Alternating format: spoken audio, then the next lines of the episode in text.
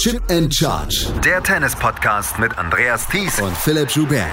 Auf meinsportpodcast.de. Das 500er-Turnier in Hamburg war in der letzten Woche ein kombiniertes Herren- und Frauenturnier und hat, glaube ich, Werbung dafür gemacht, dass es wohl hoffentlich in Zukunft auch weiterhin ein kombiniertes Herren- und Frauenturnier geben kann. Es gab weitere Turniere, es gab weitere News, allerdings wurden die alle überstrahlt durch ein Interview von Andrei Rublev und Daria Kasatkina. Herzlich willkommen zu einer neuen Ausgabe von Chip and Charge im Tennis Talk auf meinsportpodcast.de. Mein Name ist Andreas Thies, natürlich auch wieder mit dabei Philipp Joubert. Hallo Philipp. Hallo Andreas. Als ich letzte Woche äh, dann irgendwann diesen YouTube-Link bekam und äh, der mit einem Tweet verbunden worden ist, wo dann drin stand hier, this is so wholesome, habe ich gedacht, ja, Daria Kasatkina hat ein nettes Interview gegeben, vielleicht auch Andrei Rublev. Was dieses Interview dann allerdings letzten Endes dann brachte, war nicht weniger als, naja, ein Paukenschlag. Ich meine, dass Daria Kasatkina erzählt hat, dass sie homosexuell ist und dass sie mit einer Frau zusammenlebt. Das darf eigentlich keine Nachricht sein mehr in unseren Zeiten. Ist es aber, wenn es von einer Russin kommt und von einer Spielerin, die auch noch in Russland wohnt und einer Spielerin, ähm, die mit Homophobie klarkommen muss und die trotzdem sehr, sehr mutig in diesem, ja, in diesem Videoblog eines russischen Bloggers einfach ihr Coming Out hatte und sich dann auch noch gegen den Krieg gestellt hat. Dagegen gesagt hat, wenn ich was machen könnte, ich würde sofort machen. Und es tut mir so leid, was dort passiert. Und wir haben alle ukrainische Nachbarn, Freunde etc.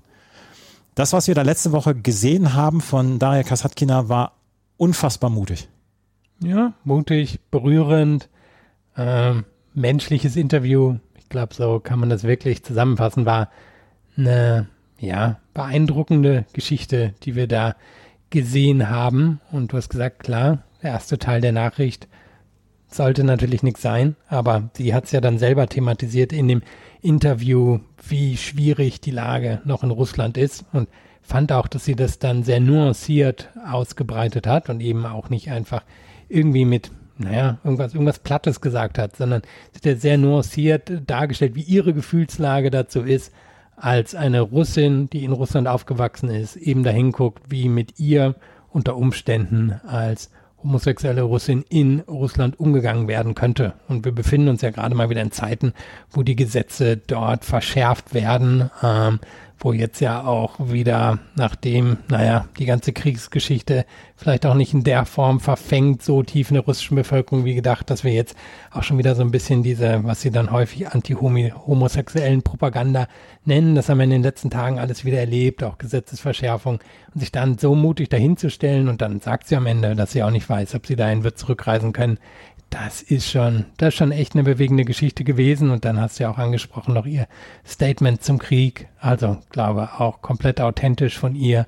Und hätte ich auch von ihr anderes nichts erwartet, muss ich sagen. Ich war ein bisschen überrascht in den letzten Wochen, weil man so wenig von ihr gehört hat. Und dann kam jetzt aber, ja, das Ganze raus. Das war, das war schon beeindruckend. Vitya Kravchenko heißt der Blogger. Und das war so, ich, was du gesagt hast, authentisch. Ich fand das so im Vorbeigehen. Sie hat es einfach ausgesprochen. Es war in, in keiner Weise so, wir machen das jetzt zum Beispiel wie LeBron James damals, als er seinen Wechsel nach Miami bekannt gegeben hat. I take my talents to South Beach oder was er damals gesagt hat. Es war so ein ganz ruhiges Interview und die beiden haben sich unterhalten wie zwei Freunde und da ließen sie eine Kamera mitlaufen.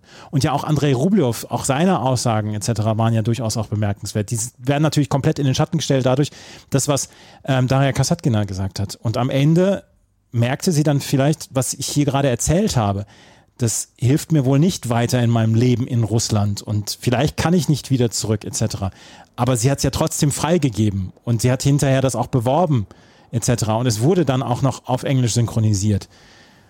Und das, da habe ich gedacht, wow, also sowas, das hat mich, das hat mich wirklich, hat mich wirklich tief beeindruckt, wie sie damit umgegangen ist. Naja, sie hat dann ja auch noch ein Foto mit ihrer Partnerin geteilt. Genau. Das, ähm, aber auch irgendwie auf eine, naja, auf eine süße, verspielte Weise war das fast und hat dann aber auch nochmal das eben unterstrichen, weil sie auch gesagt hat in dem Interview, nee, ich will dazu stehen, wer ich bin.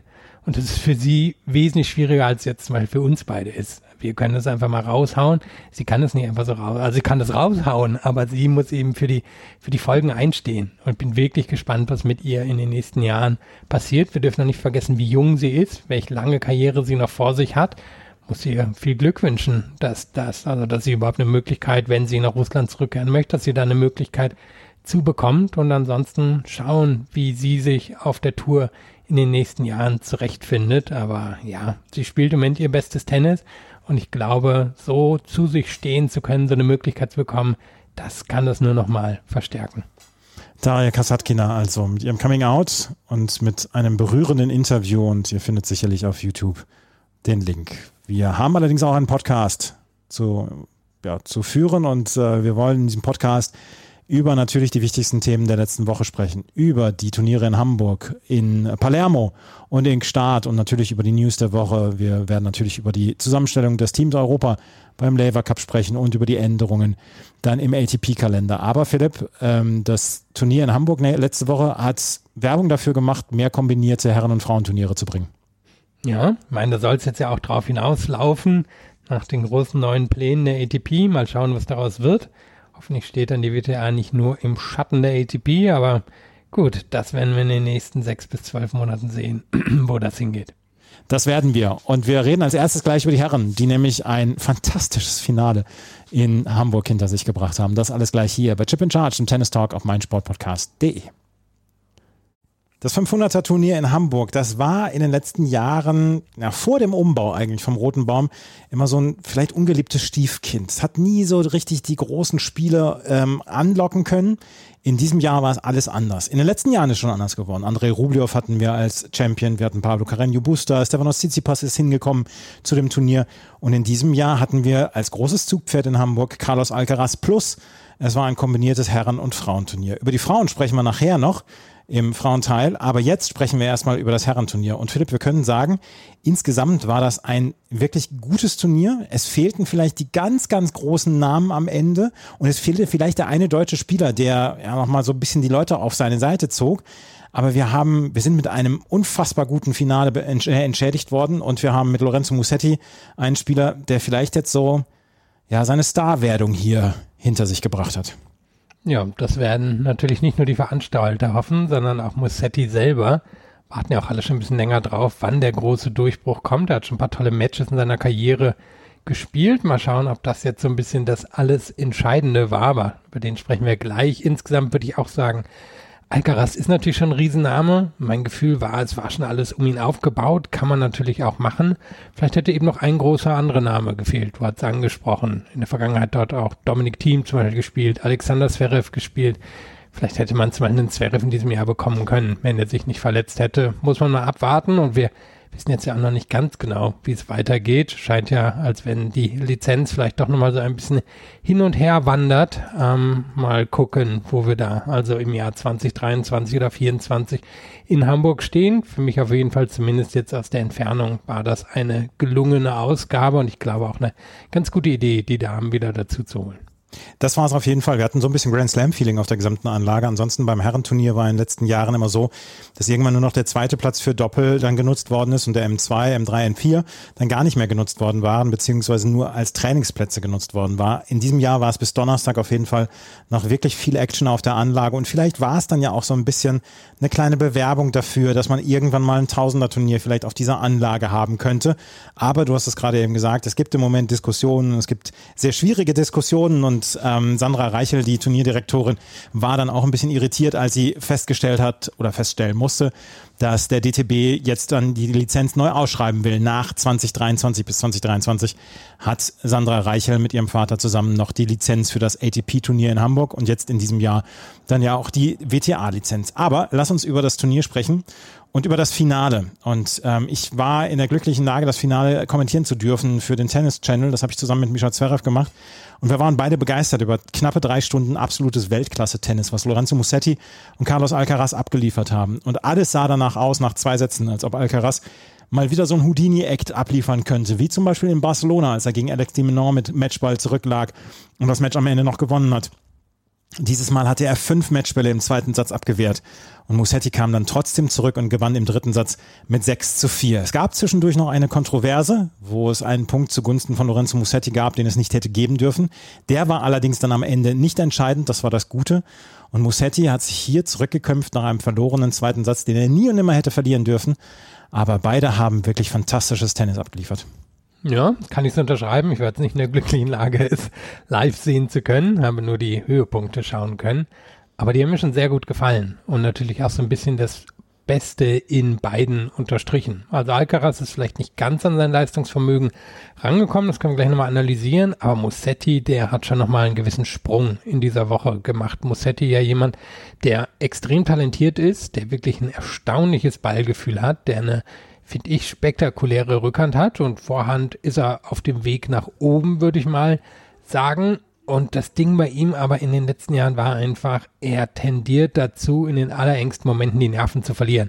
Haben wir dieses Jahr gegen Tsitsipas bei den French Open gesehen, haben wir im letzten Jahr gegen Djokovic gesehen. Da hat er ja die ersten drei Runden überstanden, dann in der vierten Runde ersten beiden Sätze gegen Djokovic gewonnen, dann bei 0-4 im fünften aufgegeben und da hat er sich so ein bisschen den Ruf erarbeitet, nicht nur, dass er A, ein Sandplatzexperte ist, sondern B, dass er eben wirklich dazu tendiert, in großen Matches irgendwann die Nerven zu verlieren. Und das war ja heute prädestiniert dafür.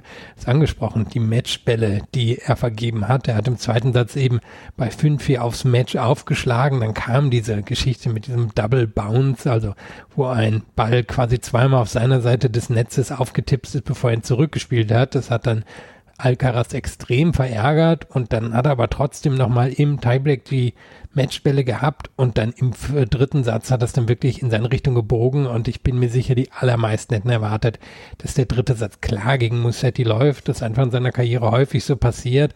Hat so ein bisschen den Ruf des Schönspielers, aber er hat hier gezeigt, dass er eben viel mehr kann als Schönspielen. Herausragende Return-Woche gehabt, besser aufgeschlagen, als er es in der Vergangenheit gemacht hat. Vorhand war stabiler und er hat einfach Alcaraz enorm unter Druck gesetzt hier im Finale. Und er hat es, wie gesagt, im dritten Satz dann geschafft, dieses Match dann noch zu drehen. Man muss es halt schon fast sagen, er hat es gedreht, dieses Match.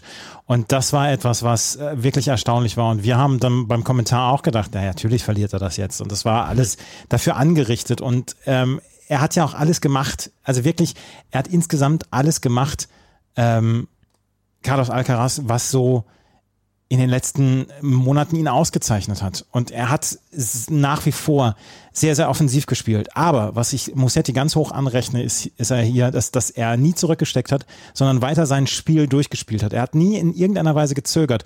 Und das ist, finde ich, etwas überraschend, weil die Saison von Musetti bislang war noch nicht so berauschend. Er hat ein paar Achtelfinals hier und da gehabt, aber ansonsten kam das so ein bisschen sehr, sehr überraschend, diese Leistung. Ja, ich habe das Gefühl, es hat ihm gut getan, die French Open hinter sich zu bringen.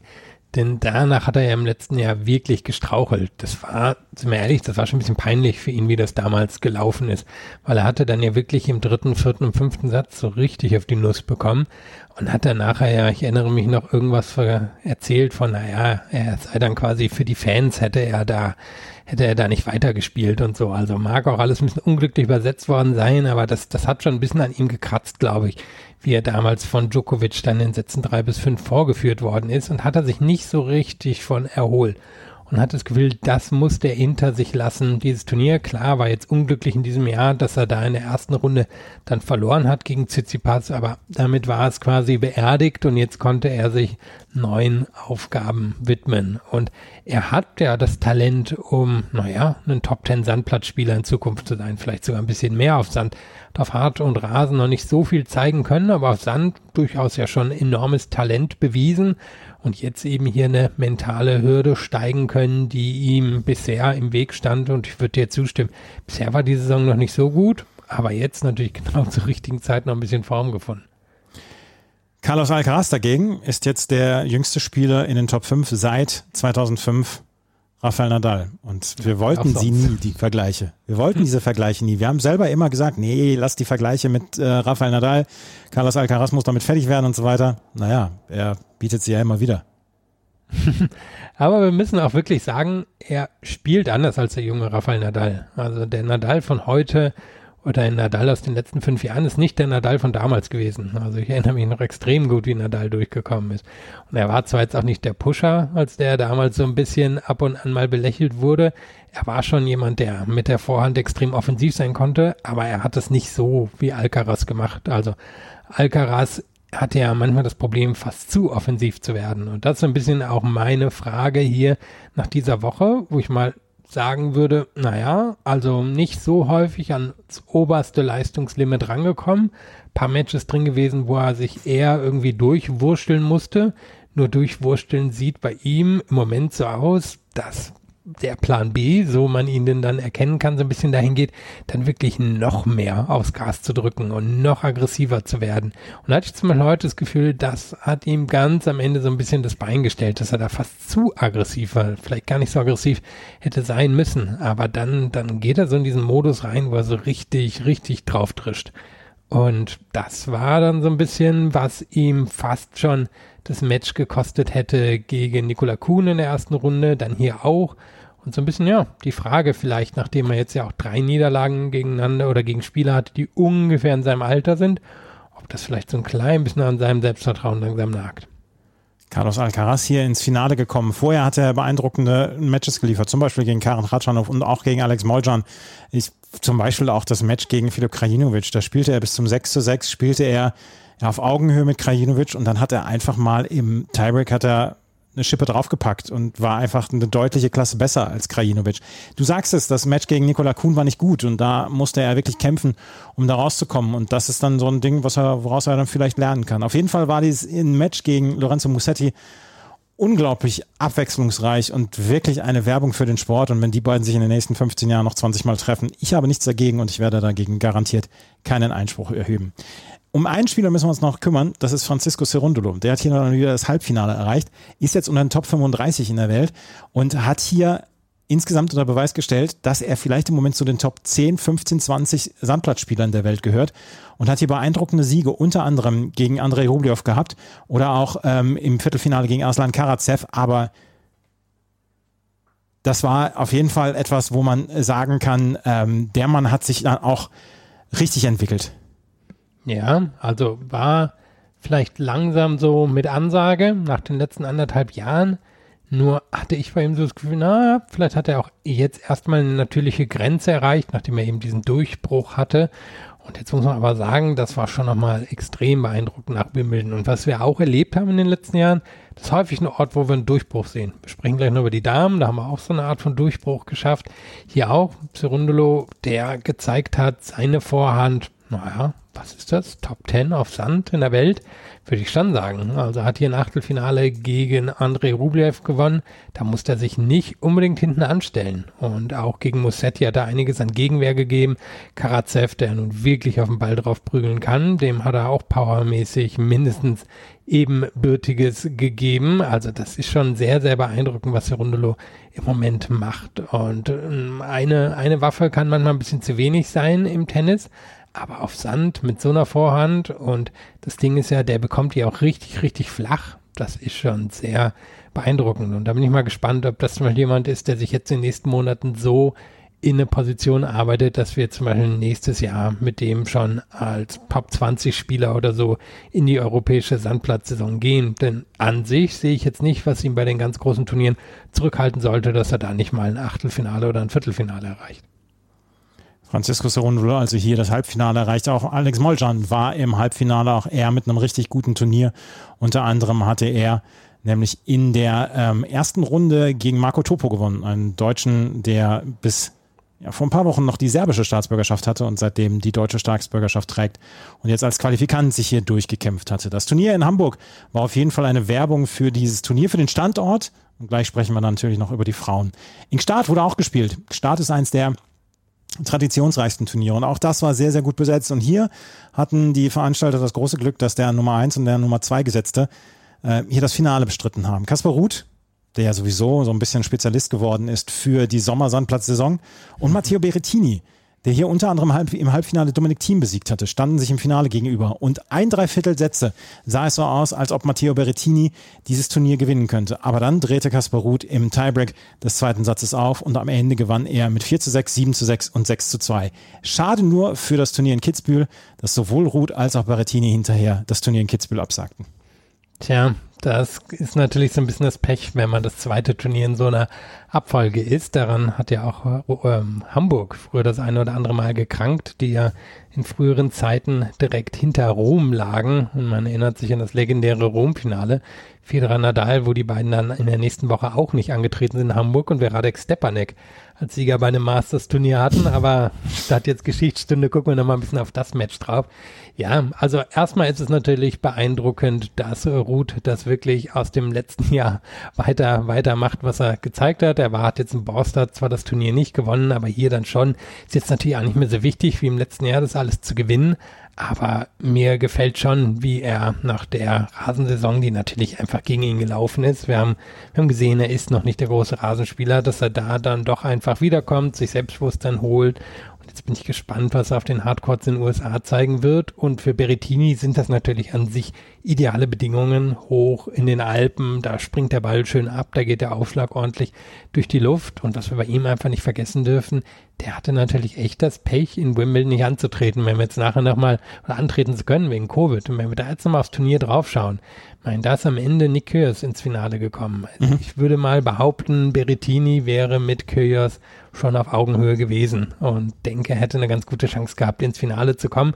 So war es jetzt Kyrgios, das wird auch vielen gefallen haben, auch eine spektakuläre Geschichte. Ich glaube, wir dürfen aber nicht vergessen, wie doof das am Ende für Berrettini gelaufen ist. Das ist es auf jeden Fall. Und ähm, das müssen wir deutlich so sagen.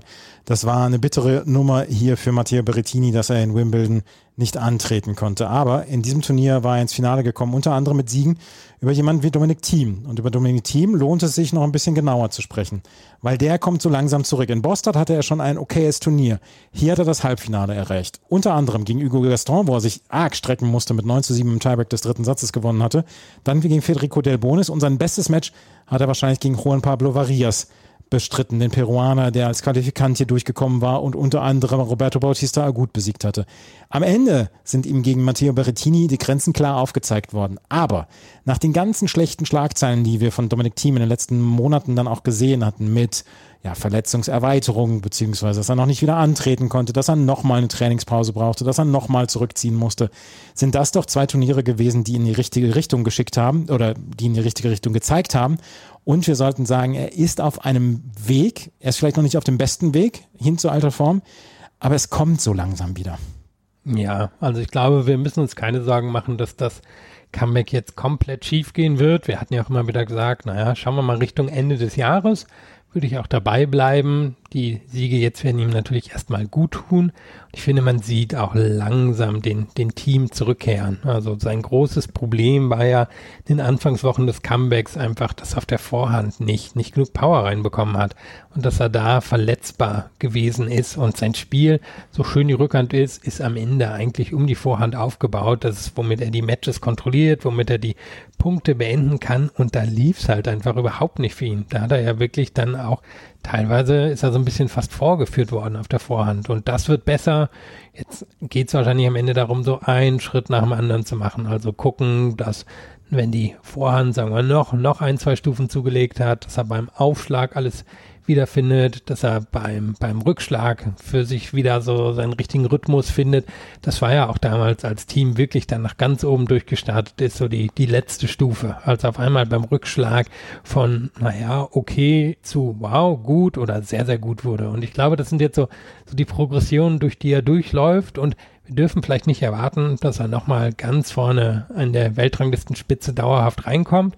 Dazu hat sich das auch ein bisschen da oben verändert, aber ich sehe nicht, warum er bei seinem Talent nicht wieder in die Top 10 zurückkehren könnte. Und da wäre dann ja so über einzelnen Turnieren alles wieder möglich. Also mal gucken, was jetzt in Kitzbühel läuft. Ich glaube, die allermeisten dort werden ihm so, so die, ba da, Entschuldigung, die Daumen drücken und dann in den USA, da, da wird er auch seine Chancen bekommen. Und wir dürfen ja auch bei ihm einfach nicht vergessen, er kann und er wird genug Wildcards bekommen, selbst wenn das jetzt ein bisschen länger dauert. Glaube ich, müssen wir um ihn uns keine Sorgen machen. Er wird auf jeden Fall jetzt unter den Top 200 wieder der Weltrangliste sein. Wie gesagt, das dauert ein bisschen, bis er wieder zurück ist, aber er ist auf, auf lange Sicht ist er wieder auf einem guten Weg. Dominik Thiem hier hat das Halbfinale erreicht. Albert Ramos Vignolas hat auch das Halbfinale erreicht, verlor dann gegen Kaspar Ruth und hat dann auch am Wochenende gleich Bundesliga gespielt. Also der hat dann auch richtig gutes, äh, richtig gutes Durchhaltevermögen gezeigt. Und insgesamt können wir dann auch sagen, Start ist ein Traditionsturnier und wir haben schon drüber gesprochen beim letzten Mal, dass es so ein bisschen die malerischsten Plätze sind, die wir jetzt im Moment erleben. Wir haben Bostad erlebt, wir haben Umag nächste Woche, Kitzbühel, Start haben wir jetzt, wir haben Hamburg dann auch. Von den Orten her ist das schon alles ziemlich toll, was wir da erleben. Ja, also wäre ich jetzt Tennisprofi auf dem Niveau, ich würde hier auch diese Turniere spielen. Klar, das ist jetzt irgendwie keine Tausender-Turniere in den USA, irgendwie in Cincinnati direkt neben dem Rummel. Aber das sind natürlich schon irgendwie mit die schönsten Chords, die wir in Europa haben. Und wenn man, glaube ich, als Spieler selbst Sandplatztennis schätzt, dann kann das doch kaum mehr Spaß machen, als jetzt irgendwie nach Wimbledon auf diesen Turnieren unterwegs zu sein, weil die Fans sind ja auch häufig zahlreich da, sind dankbar, ähm, müssen jetzt auch, glaube ich, nicht immer gleich Federer Nadal sehen, um dorthin zu kommen, weil das einfach eine andere Art von Tradition hat. Und von daher, ich hoffe, egal was jetzt in der ATP in den nächsten Jahren passiert, dass uns das erhalten bleibt und dass nicht wirklich alles nur noch auf die ganz großen Turniere zuläuft. Eins müssen wir noch gerade besprechen, das hatten wir beim Turnier in Hamburg eben nicht besprochen. Entschuldigung wegen der Sirenen im Hintergrund. Eins müssen wir gerade besprechen. Beim Turnier in Hamburg gab es die erste Runde Nikolaus Basilashvili gegen Aslan Karatsev. Ja, möchtest du kurz erwähnen, warum das bemerkenswert ist? der Kollege Yannick Schneider hatte in der letzten Woche zusammen mit der ARD, mit der Sportschau, eine Recherche nee, rausgebracht. Mit ZDF. Mit dem ZDF, Entschuldigung, Ehre wem Ehre gebührt.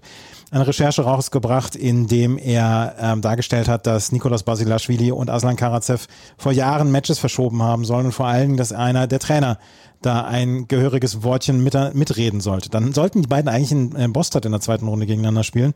Da hatte Basilashvili aber vorher noch aufgegeben und jetzt äh, das zu, der Zufall wollte es so, dass die beiden in der ersten Runde gegeneinander spielten und Basilash, nee, Karatsev gewann mit 6 zu 4 und 6 zu 0. Das war ein Spiel, wo, glaube ich, alle sehr froh waren, ähm, dass, dass es vorbei war. Ja, also man kann sehr gespannt sein, was aus der Geschichte wird. Scheint ja nun wirklich Untersuchungen zu geben. Kann man nur hoffen, dass die wirklich auch in aller Gründlichkeit geführt werden und dann die Konsequenzen auch durchgesetzt werden, wenn es zu Konsequenzen kommen sollte. Also wir mein Gott, wie lange machen wir den Podcast jetzt hier? Acht Jahre, haben wir auch schon häufig genug über das Thema gesprochen. Wir wissen alle, dass das im Tennis existiert. Wir wissen, dass es häufig auf einer Ebene existiert, wo die Spieler einfach nicht genug Geld verdienen oder nicht genug, sagen wir jetzt mal, Grundgehalt in Anführungszeichen durch ihre Einnahmen haben und gucken müssen, dass sie sich noch irgendwie anders Geld ran schaffen. Dann wissen wir, dass es einfach teils doch leicht mafiöse Strukturen geben, wettmafiöse Strukturen, die dann auf sowas setzen und auch so eine Art von Spieler ansprechen. Am Ende entscheiden sich die Spieler ja aber immer noch selbst, das zu machen. Also falls das hier der Fall gewesen ist, kann man wirklich nur hoffen, dass hier durchgegriffen wird. Und dann gucken wir mal, ob wir die beiden hier nochmal zum Beispiel in Hamburg in einem Jahr wiedersehen. Lorenzo Mossetti und Kaspar Ruth gewinnen die beiden Turniere am Start und von Hamburg. Wenn wir uns gleich wieder hören, dann werden wir über die Frauen sprechen. Die haben nämlich in Palermo gespielt. Da läuft zu diesem Zeitpunkt, wo wir aufnehmen, noch das Finale und auch das 250er Frauenturnier in Hamburg. Darüber sprechen wir gleich und wir müssen über eine Spielerin sprechen, die so ein bisschen die Spielerin der Stunde ist. Das gleich alles hier bei Chip in Charge im Tennis Talk auf meinsportpodcast.de. Bernarda Pera, das ist ein Name, den man, den ihr vielleicht schon mal gehört habt, wenn ihr unseren Podcast häufig genug hört, wenn ihr in den, Auslosungsvorschauen reinhört von Grand Slam Turnieren etc., dann habt ihr den Namen sicherlich schon mal gehört. Eine solide Top 100 Spielerin etc. Doch was Bernarda Pera seit zwei Wochen abzieht, ist tatsächlich ziemlich beeindruckend, das muss man einfach so sagen. Sie hat in dieser Woche in Hamburg das Turnier ohne Satzverlust gewonnen. Das auch, kann man sagen, das ist vielleicht nicht ganz so, äh, nicht ganz so beeindruckend das passiert immer mal wieder. Das Schöne, das Problem ist allerdings, Problem, das schöne Problem ist, dass sie letzte Woche in Budapest aus der Quali heraus auch das Turnier gewonnen hat und auch keinen einzigen Satz abgegeben hat. Sie hat das letzte Mal in Contrexville bei einem 125er Challenger gegen Jasmin Paolini verloren und seitdem zwölf Siege in Folge. Und ich habe mich gefragt, warum macht sie das? Warum gewinnt sie auf einmal alle Spiele? Und sie ist ja auch gefragt worden, was machst du jetzt anders als vorher? Und dann hat sie gesagt, wenn ich das wüsste, würde ich es immer machen. Es ist auf einmal eine Phase gewesen, wo sie vielleicht nicht die ganz große Konkurrenz besiegt hat, wo keine Iga Swiatek dabei war, wo keine Top-10-Spielerin dabei war. Ist aber völlig egal. Annette Konterweht, die ist äh, eine Top-10-Spielerin, die hat sie 6-2, 6-4 besiegt. Im Moment ist das Selbstvertrauen so unglaublich groß bei Bernarda Pera, dass sie einfach durch diese Konkurrenz durchrauscht. Zwei beeindruckende Wochen von ihr.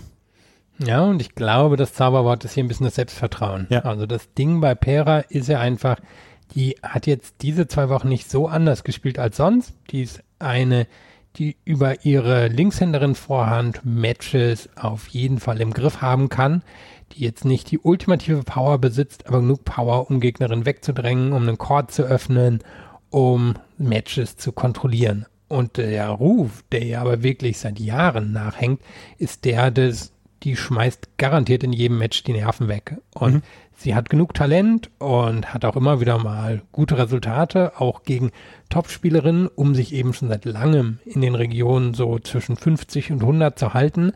Aber häufig oder in den allermeisten Fällen, wenn es dann wirklich drauf ankommt, dann, naja, stolpert sie so ein bisschen über die eigenen Nerven. Sie hat schon ein paar Großsiege vorher gehabt, hat unter anderem Angelique Kerber bei den Australian Open besiegt, aber es fehlte halt immer so ein bisschen an der Konstanz. Und ich glaube, was jetzt hier passiert ist, so wie sie eben, naja, dann über das fehlende Selbstbewusstsein in solchen Momenten bisher gescheitert ist, genauso hat sie das dann jetzt für sich zu so einem Lauf nutzen können.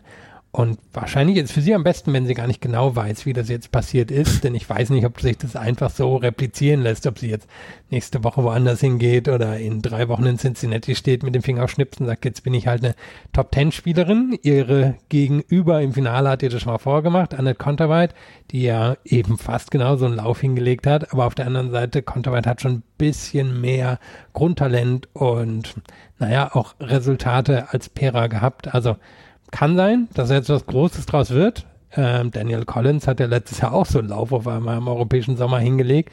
Aber ich würde noch ein bisschen warnen, dass das jetzt schon der Top Ten Durchbruch für Bernarda Pera, Pera ist. Entschuldigung. Ich habe zwei Matches von ihr gesehen in dieser Woche, weil ich mir auch mal angucken wollte, weil ich auch gedacht habe, was macht sie denn jetzt so anders? Sie nimmt den Ball im Moment so unglaublich früh und so voller Selbstvertrauen. Das ist das, was du gesagt hast. Das ist einfach das Selbstvertrauen. Tennis spielen können sie alle und das ist etwas, wo wir nicht müde werden, das immer wieder zu wiederholen. Tennis spielen können sie alle, die Spielerinnen und Spieler, auch gerade bis 150, 200.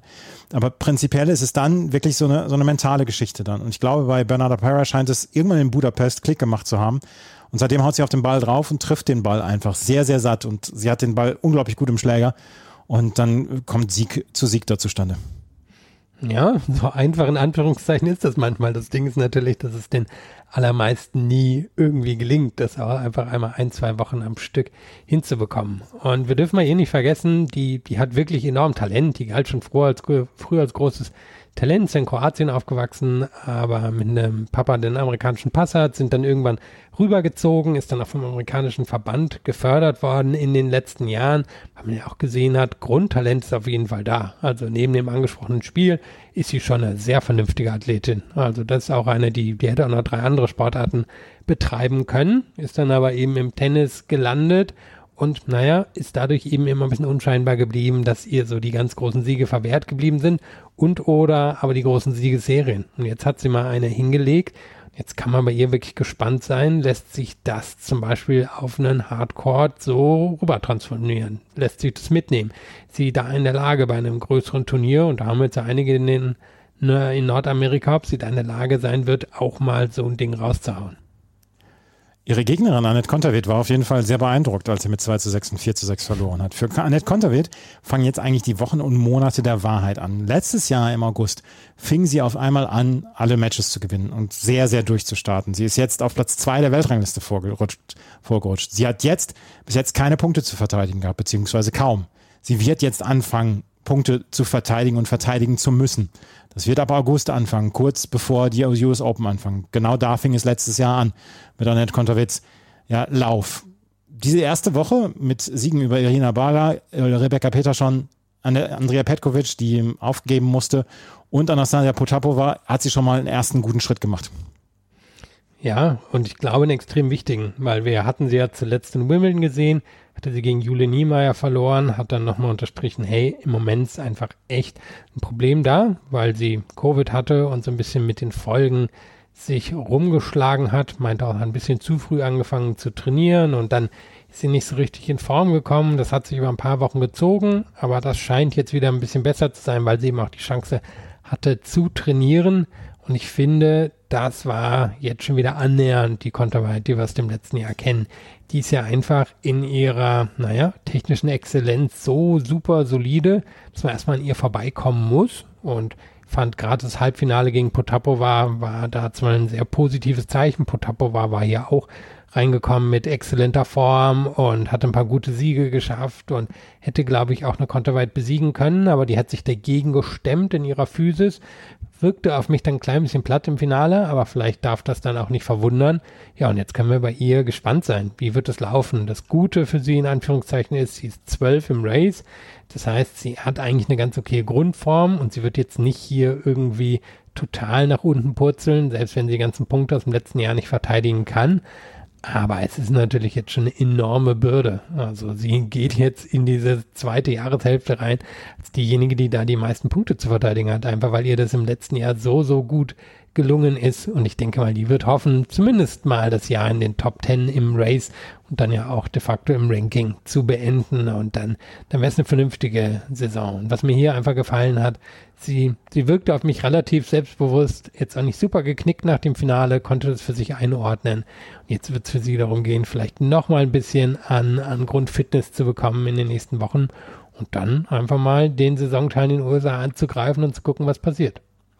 Ich hatte auch das Gefühl, dass sie sehr selbstbewusst angetreten ist und vor allen Dingen, dass sie das so ein bisschen genossen hat, die Starspielerin in diesem Turnier gewesen zu sein. Und sie war an eins gesetzt und äh, sie hat eine Wildcard noch bekommen hinterher. Also sie hat sie nicht von vornherein gemeldet.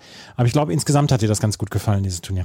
Ja, kann ich auch verstehen. Also ich meine, ne, in einer großen europäischen Hauptstadt, äh, Hauptstadt sage ich schon, soweit hat Hamburg noch nicht geschafft, Hansestadt wollte ich sagen. Und ich meine, sie kommt ja aus Estland, also kann mir, kann mir vorstellen, da, da hat das auch nochmal einen gewissen Ruf und hier dann als da reinzukommen. Ich meine, sie ist die zwei in der Weltrangliste. Ja, wir können sagen, natürlich im Moment ist es einfach auf den Plätzen 2 bis 15 oder so bei der WTA, dass da die Punktzahl sehr niedrig ist und dass sich da alles ballt. Aber sie hat sich das alles erarbeitet. Sie steht da zurecht ähm, durch all die Punkte, die sie eben letztes Jahr in der zweiten Jahreshälfte gewonnen hat. Und da finde ich, soll sie, soll sie das auch genießen. Also gefällt mir besser, als wenn sie da jetzt reinkommt und sich fast entschuldigt irgendwie, dass sie, dass sie da mit so einer hohen Weltranglistenposition ist, obwohl die letzten Wochen nicht gelungen sind. Wir haben gesagt, warum sie nicht gelungen sind weil sie eben krank war. Wissen auch, kann im Moment allen passieren. Also muss sie, muss sich keinen Kopf machen und wunderbar, dass sie das hier für sich genossen hat. Und Hamburg ist ja auch so ein bisschen das Tallinn Norddeutschlands. Ja. ja. Immerhin nicht die Hauptstadt Norddeutschlands. genau. Annette Konterweht also hier ins Finale gekommen. Anastasia Potapova hatte auch ein gutes Turnier, hat gegen Barbora Krejcikova im Viertelfinale gewonnen und das andere Halbfinale hatte Marina Zanevska erreicht, die hier im Viertelfinale unter anderem Alexandra Sasnovic besiegt hat. Ein kurzes Wort zu Barbora Krejcikova, die kämpft sich so langsam wieder zurück, aber es ist noch bei weitem nicht die Form von den French Open 2021. Ist sie nicht. Ich glaube, bei ihr ist es natürlich alles Timing im Spiel. Da ist das Selbstbewusstsein ein bisschen mit drin. Da ist auch die Matchhärte mit drin, dass sie da wirklich einfach richtig zum Ball steht. Und sie hatte dann gegen Potapova auch keinen guten Aufschlagstag. Also ich glaube, sie hat am Ende ein gutes Stück unter 50 Prozent der Aufschlagspunkte gewonnen. Nur Potapova ist ja eine, die unglaublich weite Schwünge hat. Das heißt, die braucht einen eher langsamen Belag. Den hatte sie hier. Konnte sie den Druck hochhalten gegen Krejcikova und von daher würde ich mir an ihrer Stelle noch keine, keine großen Sorgen machen. Sie hat jetzt viele Punkte noch zu verteidigen, aber ich sehe in ihr immer noch eine Top-Ten-Spielerin, die sich eigentlich da oben jetzt auch etablieren sollte. Ein Wort noch zu, Anas, äh, zu Daria Kasatkina, über die haben wir vorhin gesprochen, schon in der Begrüßung. Ähm, erste Runde ausgeschieden, danach kam dann gleich dieses Video mit dem äh, großen Interview und ähm, ja, das, das können wir dann, glaube ich, einmal so stehen lassen. Sie hat gegen Katharina Sinjakova gewonnen und wünschen wir nur das Allerbeste. Ja, genau. Wen wir allerdings schon noch erwähnen können, ist natürlich Andrea Petkovic. Ja. Ist ein bisschen hier der Star auch des Damenturniers neben Konterweit war. Pech hatte, sich im Viertelfinale verletzt zu haben. War ein ungünstiges Matchup so, so für sie. Ich glaube, da wäre sie nicht dran vorbeigekommen. Aber dann mit einer Verletzung abtreten zu müssen, weil nachher Tränen gesehen, ist für sie natürlich schon eine bittere Geschichte. Mit einer Adduktorenverletzung musste sie aufgeben im Stand von 0 zu 6 und 0 zu 2 gegen Annette Konterweht. Das andere Turnier war in Palermo und das ist ein bisschen unter Ausschluss der Öffentlichkeit, äh, ja, ein bisschen der großen Öffentlichkeit abgelaufen. Die an 1 gesetzte ähm, Martina Trevisan musste absagen wegen einer Rückenverletzung. Auch Petra Matic war nicht dabei, Zhang Zhuai war nicht dabei, auch äh, Laura Siegemund hatte dann irgendwann zurückgezogen und so waren am Ende Lucia Bronzetti und Irina Camelia Begu im Finale. Begu, die unter anderem Ocean Dardin besiegt hatte oder Diane Paris oder dann auch Sarah Soribes Tormo in einem Match, was bis kurz vor drei gegangen ist, Ortszeit.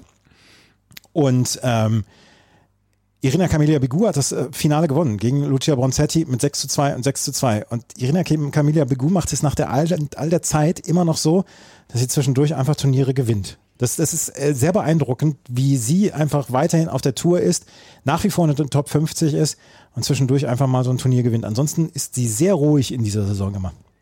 Ja, was passt ja auch irgendwie zu ihr. Also sie ist so eine zweite, dritte Runde bei den Grand Slams, ab und an mal bei einem ganz großen Turnier vielleicht ein Achtel- oder ein Viertelfinale und ansonsten eben wirklich auf den 250ern erfolgreich. Und daraus kann man sich eine Karriere bauen. Da schafft man dann die Grundlage, um bei den Grand Slams eben dabei zu sein, um da vielleicht mal weiterzukommen, um auch ein bisschen Geld zu verdienen. Dürfen wir einfach nie vergessen bei denjenigen, die in den Ranking-Regionen unterwegs sind.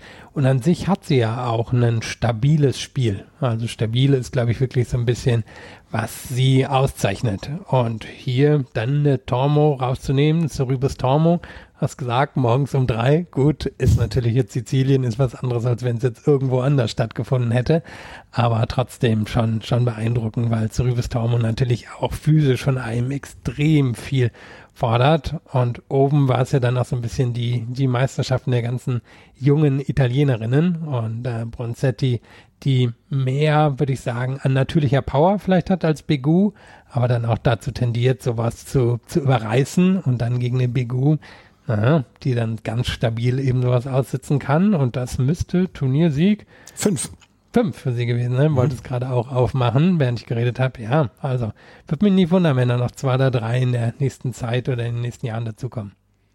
Palermo ähnlich wie Umak jetzt in dieser nächsten Woche bei der ATP halt ein Turnier, wo spät erst begonnen wird mit den Matches, weil es immer noch sehr, sehr heiß ist. Ich meine, davon haben die Hamburger dann auch ein Lied gesungen in dieser Woche.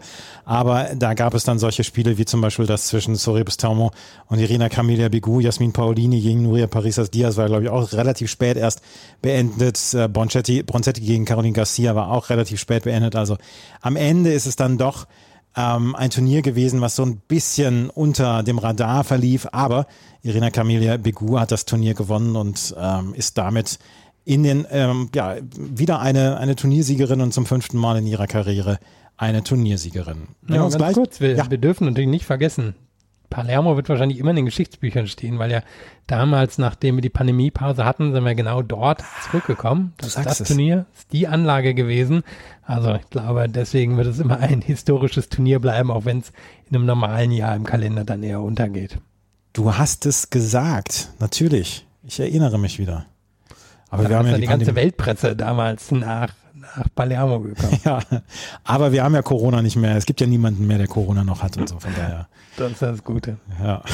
Übrigens, damals gerade nochmal geschaut, im Finale stand damals Annette Konterweit. Ja, siehst du? Hat verloren gegen Fiona Ferro, wo man das Gefühl hat, naja, die wurde leider auch nach dem 2020er Corona-Jahr nicht mehr so richtig gesehen. Fiona Ferro habe ich bei 2020 gedacht übrigens, dass sie durch, durchbricht. Weil ja. sie damals Ende des Jahres auch bei den French Open noch einen guten Eindruck gemacht hatte. Genau, hat enormes Talent, ganz tollen Topspin, super physische Spielerin, aber bei der läuft es mir nicht so richtig. Wenn wir uns gleich wieder hören, dann werden wir noch über ein paar News der Woche sprechen. Unter anderem gibt es äh, News zum Labour Cup, denn da ist die alte Band nochmal zusammengebracht worden. Das gleich alles hier bei Chip in Charge und Tennis Talk auf meinsportpodcast.de. Ich habe es eben schon erwähnt. Die They Brought the Band Back Together. Was nicht unbedingt eine Musikkapelle ist mit Tommy Haas und Gregor Dimitrov, sondern das Labour Cup Team Europa in diesem Jahr. Nachdem Roger Federer ja schon gesagt hatte, dass er beim Turnier, beim Labour Cup dabei sein möchte, Ende September, hat er auch irgendwann ähm, Rafael Nadal seine Zusage gegeben für den Labour Cup. Und dass sich Roger Federer und Rafael Nadal gut verstehen, das wissen wir ja. Gute Freunde kann niemand trennen. Dann wurde auch noch Annie Murray nominiert. Annie Murray aus London beziehungsweise aus Schottland, aber der Labour Cup wird in äh, London gespielt. Da fehlt Lokalkolorit natürlich immer so ein bisschen und da kann man Lokalkolorit reinbringen und wer besser als Annie Murray kann das bringen. Also der verkauft auch ein paar Tickets. Und dann hat sich dann auch noch Novak Djokovic dazu entschieden, jetzt äh, beim Team Europa mit dabei zu sein und wird äh, im Labour Cup mitspielen. Die Big Four. Wir sehen sie das ist jetzt eine Bold Prediction vielleicht von mir zum letzten Mal zusammen. Ja, also zumindest werden sie wahrscheinlich zum letzten Mal in einem offiziellen Wettkampf doppelt zusammenspielen. Ja. Sagen wir mal so. Denn ich glaube, da werden wir einiges erwarten können. Wenn jetzt noch zwei europäische Spieler dazukommen und das auffüllen, würde mich nicht wundern, wenn einer von denen vielleicht Cam Norrie ist und dann gucken wir mal, wer noch der andere ist. Aber ja, also wir werden unter Garantie Federer Nadal bekommen. Das ist ja auch, was die Zuschauenden wollen. Dafür werden sie auch sehr hohe Ticketpreise in London zahlen müssen. Ja, und dann ist das Spannende natürlich wirklich, dass Novak Djokovic hier dazugekommen ist. Djokovic, von dem wir wissen, okay, die Visa-Regeln in den USA und Kanada haben sich immer noch nicht geändert.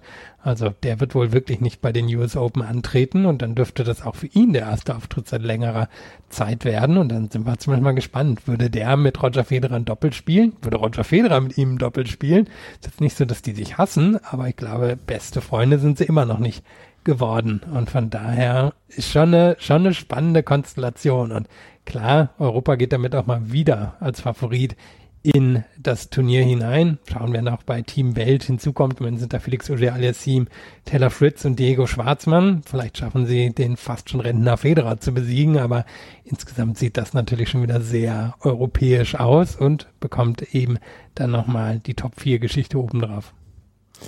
Wie hatte Alexander Zverev letztes Jahr gesagt, nach dem einen Doppel, das ist der einzige Punkt, den er holt. Und er sollte am Ende recht behalten. Ah, da muss ich zwischendurch immer noch dran denken und drüber lachen. Das war eine lustige Geschichte. Ähm, ja, aber vielleicht kommt Nick Kyrgios ja noch dazu. Das könnte ich mir auch noch gut vorstellen, weil der ist ja jetzt so ein bisschen auch geläutert und gehört jetzt, gehört jetzt dann auch zu den, zu, zum Establishment, nachdem er das Wimbledon-Finale erreicht hat.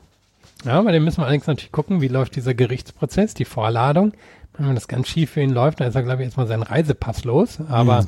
gucken wir uns erstmal alles dort an. Das wird ja noch im August stattfinden und werden wir natürlich hier dann auch berichten. Also der Lever Cup grüßt mit den Big Four im Team Europa und Team Welt muss da schon einiges entgegensetzen, damit da in irgendeiner Weise was äh, laufen kann. Was laufen sollte auch mal wieder für Naomi Osaka. Wir würden uns freuen, wenn wieder was für sie, für sie läuft. Erstmal läuft für sie Trainersuche, glaube ich, weil sie hat sich von Coach Wim Fissett getrennt, beziehungsweise beide voneinander gegenseitig. Das ist nicht so ganz klar bislang geworden. Der erste, der das kommuniziert hat, das war Wim Fissett selber, der gesagt hat, nee, wir arbeiten nicht mehr zusammen. Und ähm, das ist eine Geschichte, die etwas überraschend war und vor allen Dingen, dass sie vom Trainer gekommen ist. Ja, also schon, schon eine eigene Geschichte, weil zeitgleich wurde auch klar, dass sie vorhat, die volle Hardcore-Saison jetzt in den USA zu spielen will San Jose spielen, will Montreal spielen, will Cincinnati spielen, will die US Open spielen, wissen, wie gut sie in Form sein kann auf den US-amerikanischen Hardcourts und jetzt also ohne Trainer und auch, wie man hörte, sonst ohne Team unterwegs. Also Fitnesstrainer und Physio mussten anscheinend auch gehen. So ganz klar. Und warum das passiert ist, ist eben wirklich noch nicht, aber wird sie dann wahrscheinlich in San Jose erklären, wie es, wie es dazu gekommen ist. Ich meine, Wim Fissett ist immer noch ja, also zumindest von der Bekanntheit des Namens, auch von seinen Erfolgen, Top 5 Trainer auf der WTA, da werden wahrscheinlich wirklich sein, seine E-Mail-Inbox oder sein Telefon heiß gelaufen sein. Da kann ich mir vorstellen, wollen viele Spielerinnen an den ran, einfach weil er ja auch so spezifisch an den Stärken der Spielerinnen arbeitet.